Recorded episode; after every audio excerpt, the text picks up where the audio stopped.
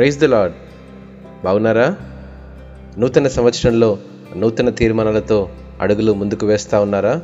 బహుశా నూతన సంవత్సర వాగ్దానం మీ దగ్గర ఉండే ఉంటుంది కదా?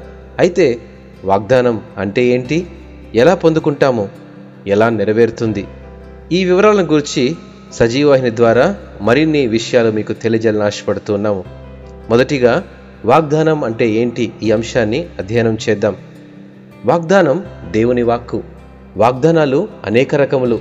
వాటిల్లో ముఖ్యంగా శాశ్వత వాగ్దానం సార్వత్రిక సంఘ వాగ్దానం సంఘ వాగ్దానం కుటుంబ వాగ్దానం మరియు వ్యక్తిగత వాగ్దానంగా ఉంటుంది. ప్రతి వాగ్దానం దేవుని ఉద్దేశాలను నెరవేర్చేవిగా ఉంటాయి. దేవుడు మన ఎడల అంటే తన ప్రజల ఎడల తన ప్రణాళికలను తెలియజేయడానికి మనలను ప్రోత్సహించడానికి మరియు తన ఉనికిని మనకు బయలుపరచడానికి సహాయపడుతుంది. దేవుడు చేసే ప్రతి వాగ్దానం ఖచ్చితంగా నెరవేరుతుంది. కేవలం విశ్వాసము ద్వారానే ఆ వాగ్దానాన్ని పొందుకోగలం. పరిశుద్ధ గ్రంథంలో మొత్తం ఎనిమిది వేల ఎనిమిది వందల పది వాగ్దానాలు ఉన్నాయి అందులో ఏడు వేల నాలుగు వందల ఎనభై ఏడు మాత్రమే దేవుడు మనుషులతో చేసిన వాగ్దానాలు.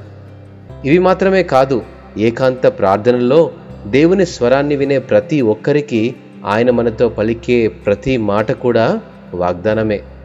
జగత్తు పునాది వేయబడక ముందే దేవుని వాగ్దానాలు స్థిరపరచబడి మన జీవితంలో నెరవేర్చబడుతున్నాయి. అనాది కాలంలో దేవుడు తాను ఏర్పరచుకున్న వ్యక్తులతో మరియు జనాంగముతో దేవుడు వాగ్దానం చేశాడు.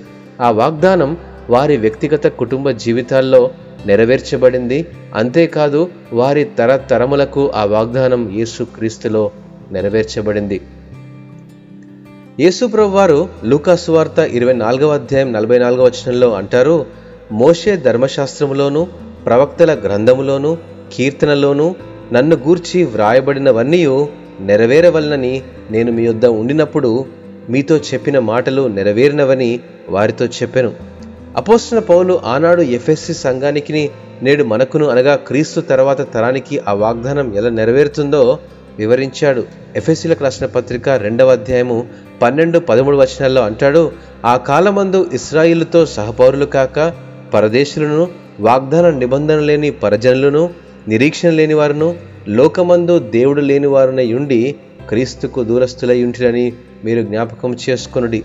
అయినను మునుపు దూరస్తులైన మీరు ఇప్పుడు క్రీస్తు చేసినందు క్రీస్తు రక్తం వలన సమీపస్తులై ఉన్నారు. అంటే ఇప్పుడు క్రీస్తులో విశ్వసించిన మనకు కూడా ఆ వాగ్దానం బయలుపరచబడి నెరవేర్చబడుతుంది. మనం పొందుకునే ప్రతి వాగ్దానం ఇప్పుడు క్రీస్తు యేసు ద్వారా ప్రతిఫలాన్ని అనుభవించగలుగుతున్నాము. హలలుయా దేవునికే మహిమ కలుగునుగాక మరి రెండవ అంశాన్ని శాశ్వత వాగ్దానం అంటే ఏంటి? తర్వాయి భాగంలో అధ్యయనం చేద్దాం. దేవుడు మిమ్మను ఆస్వాదించినగాక ఆమెన్.